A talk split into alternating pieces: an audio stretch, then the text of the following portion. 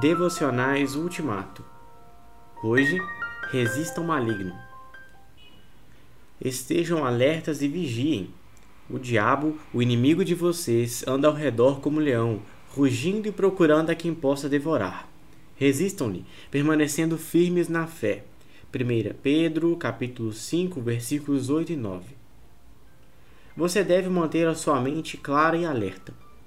Então, seu corpo estará preparado mas o diabo não é vencido apenas por meio disso. Ao manter a sua mente clara e alerta, você simplesmente dá ao seu corpo menos razão para pecar. A sua verdadeira espada é permanecer firme e forte na fé.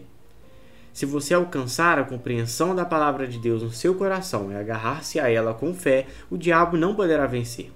Ele terá de fugir.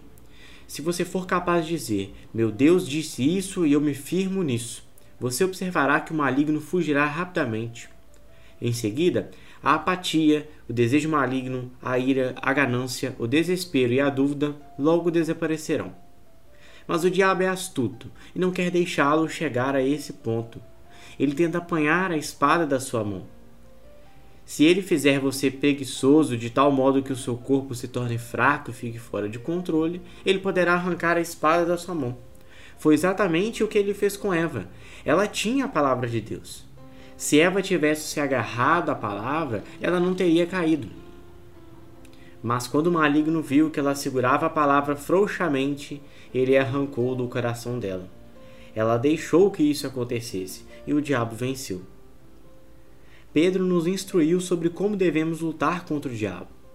Essa luta não exige muita correria nem a realização de tipos especiais de obras. Pelo contrário, ela não requer nada mais do que agarrar-se à palavra por meio da fé. Se o maligno deseja levá-la ao desespero por causa do seu pecado, então agarre-se à palavra de Deus. Ela promete o perdão dos pecados. Confie na palavra de Deus e o maligno o deixará em paz rapidamente.